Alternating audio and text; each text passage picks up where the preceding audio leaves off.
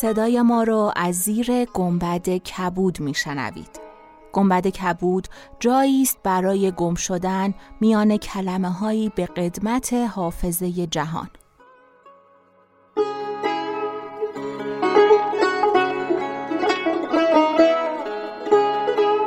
سلام من شقایق جهرومی و دوستانم شما را به زیافت نور و کلمه دعوت می‌کنیم به قسمت شست و هفتم گنبد کبود گوش می‌کنید.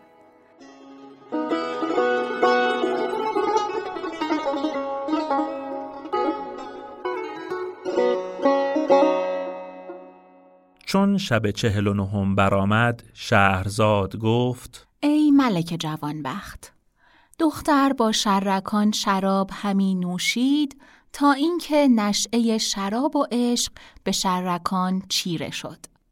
پس از آن دختر با کنیزکی گفت یا مرجانه آلت طرب بیاور. کنیزک برفت و عود و چنگ و نای حاضر آورده. دختر عود بگرفت و تارهای آن را محکم کرده بنواخت و به آواز خوش نقمه پرداخت. پس از آن کنیزکان یک یک برخواسته آلت طرب بنواختند و به زبان رومیان ابیات برخواندند. شرکان در طرب شد. آنگاه خاتون ایشان گفت ای مسلمان زاده دانستی که چه گفتم؟ ندانستم بلکن از خوبی انگشتان تو در طرب شدم. ماه روی بخندید و گفت اگر من به زبان عرب تقنی کنم چه خواهی کرد؟ خردم یک سر به زیان خواهد رفت آنگاه پری روی راه دیگر بزد و ابیاتی چند برخاند. شرکان بیهوش افتاد. پس از آن به خود آمد و با دختر به می کشیدن مشغول شدند و لحو و لعب همی کردند تا شامگاه شد.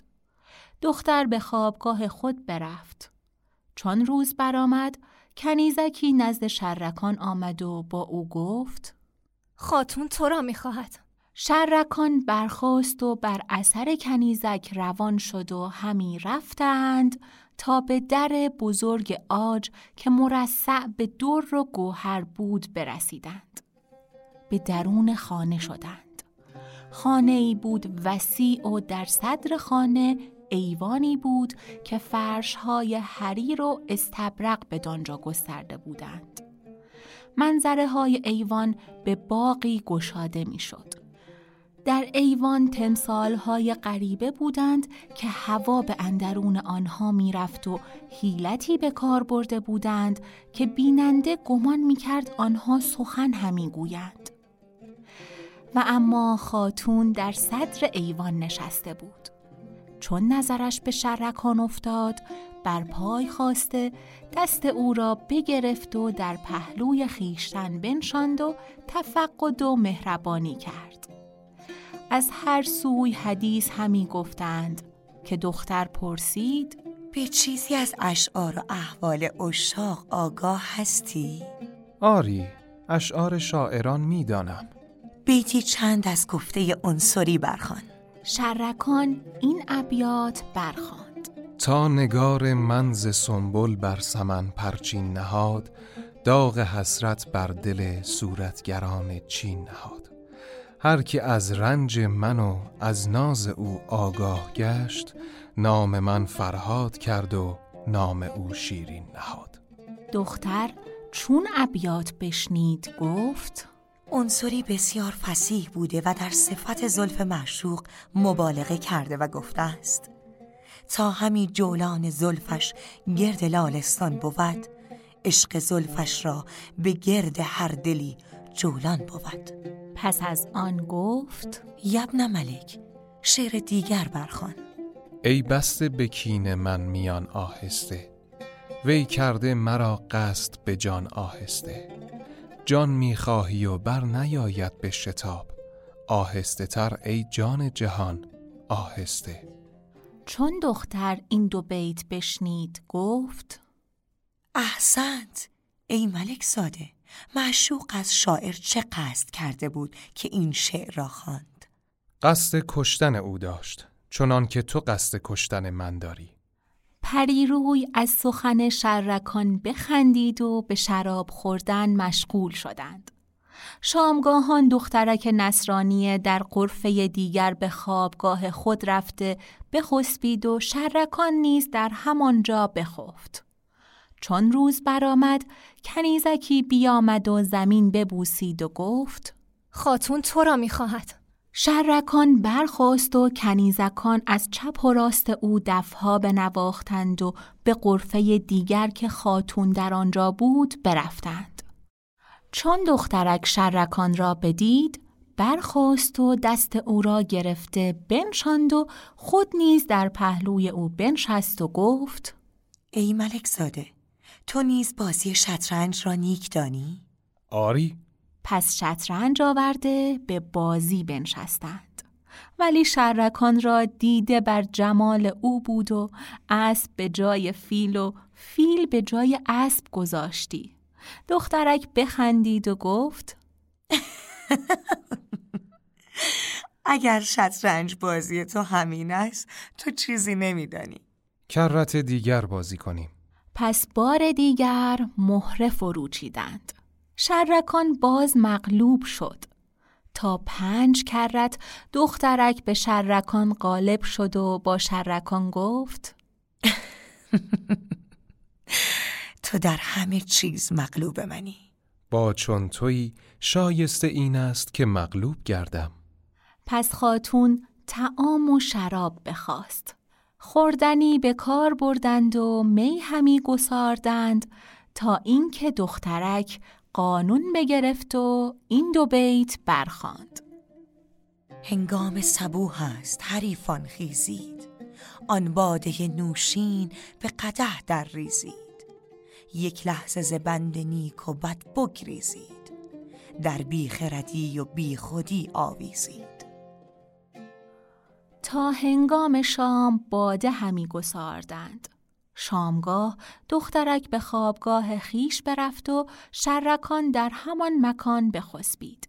چون روز برآمد کنیزکان به عادت هر روز شرکان را به نزد خاتون بردند.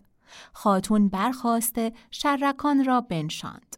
دخترک احوال شب گذشته باز پرسید و به قنج و دلال با او سخن می گفت که دیدند مردان و جوانان با تیغهای برکشیده همی آیند و به زبان رومیان می گویند ای شرکان به پای خیش در دام آمده ای. هلاک را آماده باش.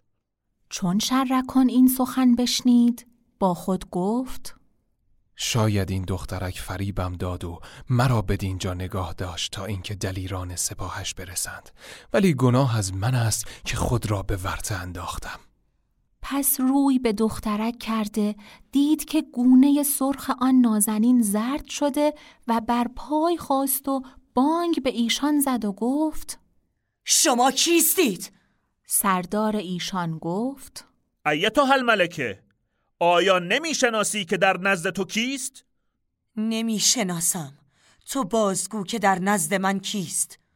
این که در نزد توست سرخیل دلیران ملکزاده شرکان بن ملک نعمان است پدر تو ملک هردوب از عجوز عالمسوز ذات و دواهی شنیده است که شرکان به دینجا آمده ما را به گرفتن او فرستاد اکنون همی خواهیم که آن جوان را بگیری و به رومیان نصرت دهی. چون ملکه سخن آن مرد بشنید نگاه خشمالود به دو کرده گفت چگونه بی اجازت من به دینجا آمدی؟ ای ملکه چون ما به در خانه رسیدیم حاجبان منع نکردند. ولی وقت آن نیست که سخن دراز کنیم. ملک به انتظار ما نشسته که شرکان را دست بسته به نزد او بریم تا به بدترین رنجها بکشد. بیهوده سخن گفتن سودی ندارد. ذات و دواهی نیز دروغ گفته. به حق مسیح آن که در نزد من است نه شرکان است و نه از خادمان او. مردی است غریب که به ما روی آورده و از ما زیافت خواسته. ما نیز مهمانش کرده ایم هرگاه من به یقین بدانم که او شرکان است با سزاوار مروت نیست که من او را به شما دهم که او اکنون به پیمان من اندر است. مرا خار مکنید و به بدعهدی در میان مردمم رسوا نسازید. تو به نزد ملک بازگرد و آستانه او را ببوز و بگو که ذات و دواهی دروغ گفته. ای ملک آبریزه من یارای بازگشتن پیش ملک ندارم مگر اینکه شرکان را دست ببندم و به نزد ملکش برم. پریزاد در خشم شده با او گفت تو پیش ملک بازگرد و بر تو ملامتی نخواهد بود. ناگزیر است که شرکان نبرده باز نگردم. ملکه را خشم زیاد شد و گونه اش دگرگون گشت و گفت سخن دراز مکن و حسیان مگو. این جوان بسی اعتماد بر خیشتن دارد و می‌تواند که با صد نفر مبارزت کند. اگر تو با او بگویی که شرکان ابن نعمان هستی او نیز خواهد گفت آری شرکان ابن نعمانم. ولی شما مقاومت با او نتوانید کرد و تا او همه شما را نکشد از شما روی نگرداند. اگر خواهی من او را با تیغ و سپر حاضر آورم. اگر من از خشم تو آسوده شوم با دلیران بگویم که او را بگیرند و دست بسته به نزد ملکش بریم. آن زیبا سنم گفت این کار نخواهد شد که صد تن با یک تن مبارزت کنند.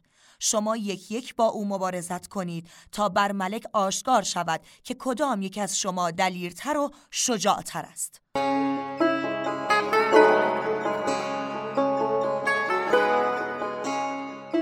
چون قصه به دینجا رسید بامداد شد و شهرزاد لب از داستان فرو بست